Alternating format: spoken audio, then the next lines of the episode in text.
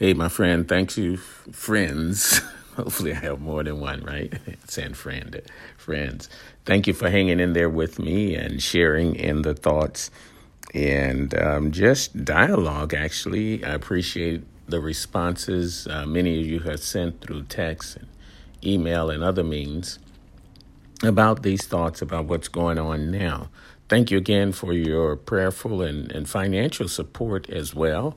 You can mail um, donations to Spirit of Life Christian Ministries. a mailing address 15507 South Normandy Avenue, number 237, Gardena, California.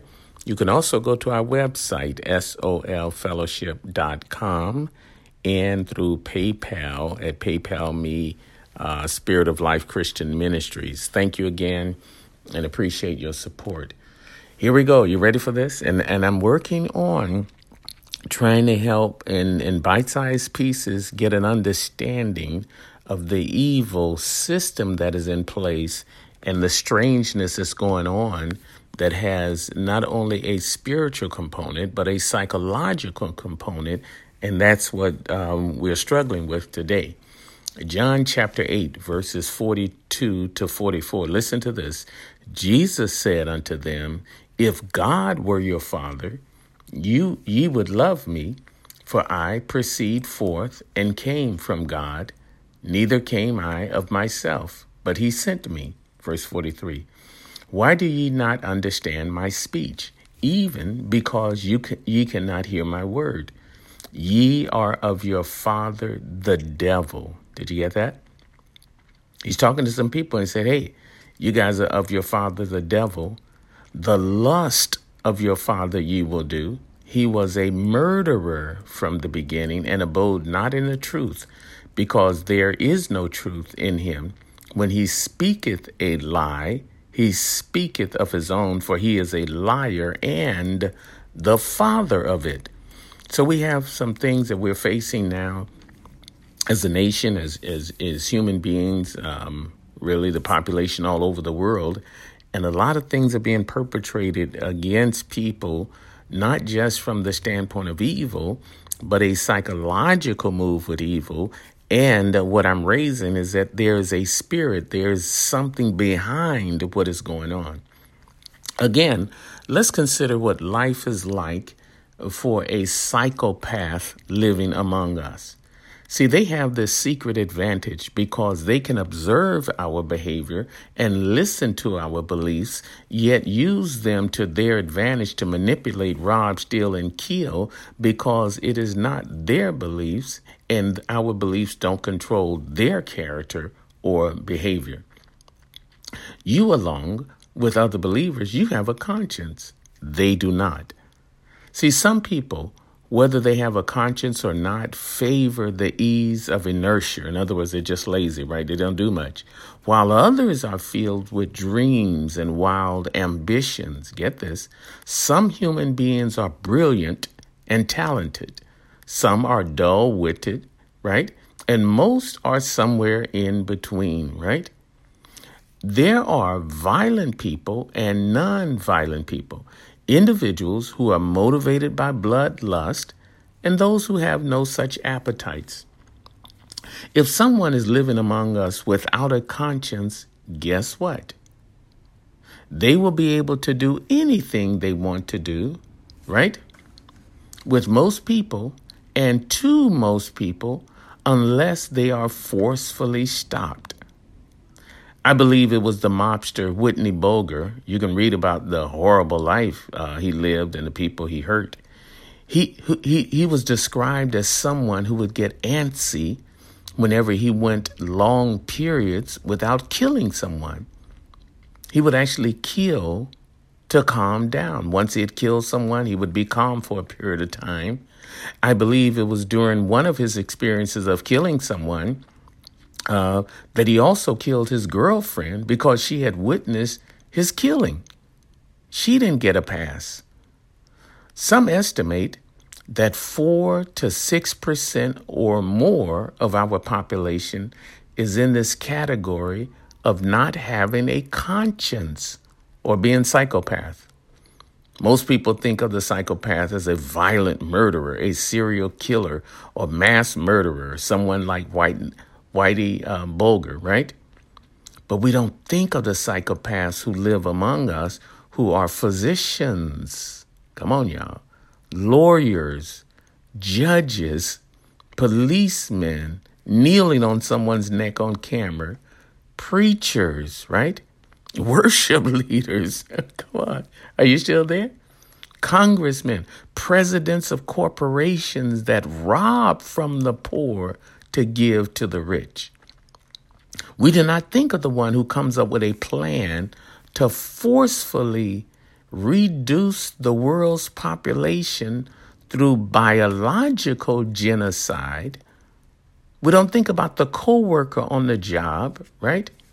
The coworker on, on the job who would just straight up lie on you to your boss to take credit for your work and will lie to get you fired.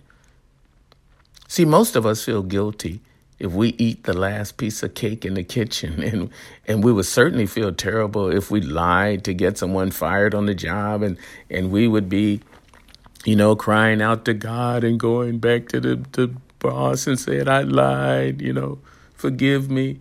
No. The psychopath? Not them no. Think about it.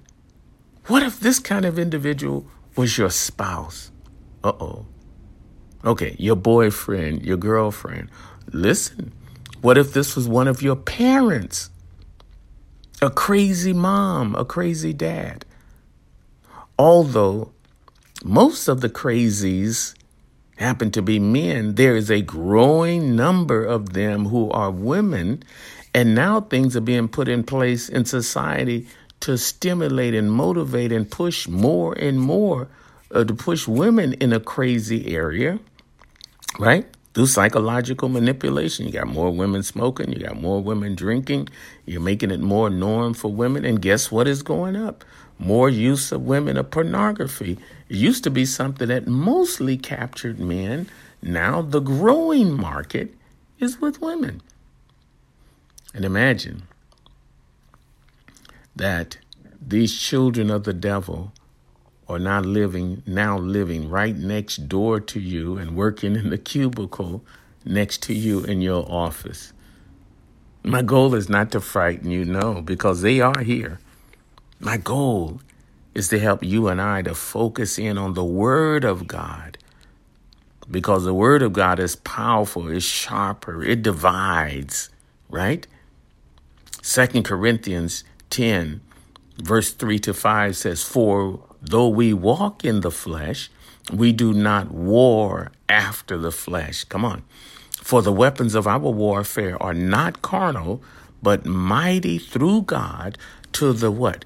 Pulling down of strongholds, casting down imaginations, and every high thing that exalted itself against the knowledge of God, and bringing into captivity every thought to the obedience of Christ. Though we walk in the flesh, we don't war after the flesh. God has a purpose and plan. We stick with God no matter how crazy the crazies get. Hallelujah. Father, we plead the blood of Jesus over our lives today, the blood of Jesus over our children. Yes, no weapon formed against us prospering today, not today. We plead the blood of Jesus over our plans, our directions, our thoughts. Father, we thank you for giving us the ability to surrender our mind and our heart to you today.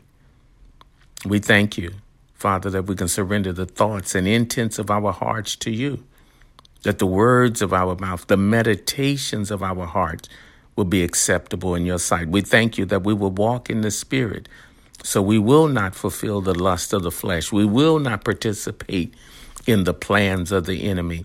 And we overthrow the plan of the enemy by the blood of Jesus and the word of our testimony. We declare, Jesus, you are Lord. Hallelujah. We will praise you. Yes. We will walk in love and we will stay in faith. Hallelujah. Yes, we will let our light shine and we declare the light dispels the darkness. Thank you, Father. No matter who is around us, no matter what is going on, thank you for opening our eyes to see. And thank you for giving us the wisdom, the grace, and the strength to point suffering men and women to Jesus Christ so they can get relief. They can receive the change. They can be born again. They can come out of darkness into your marvelous light. We thank you in Jesus' mighty name we pray. Amen. Thank the Lord.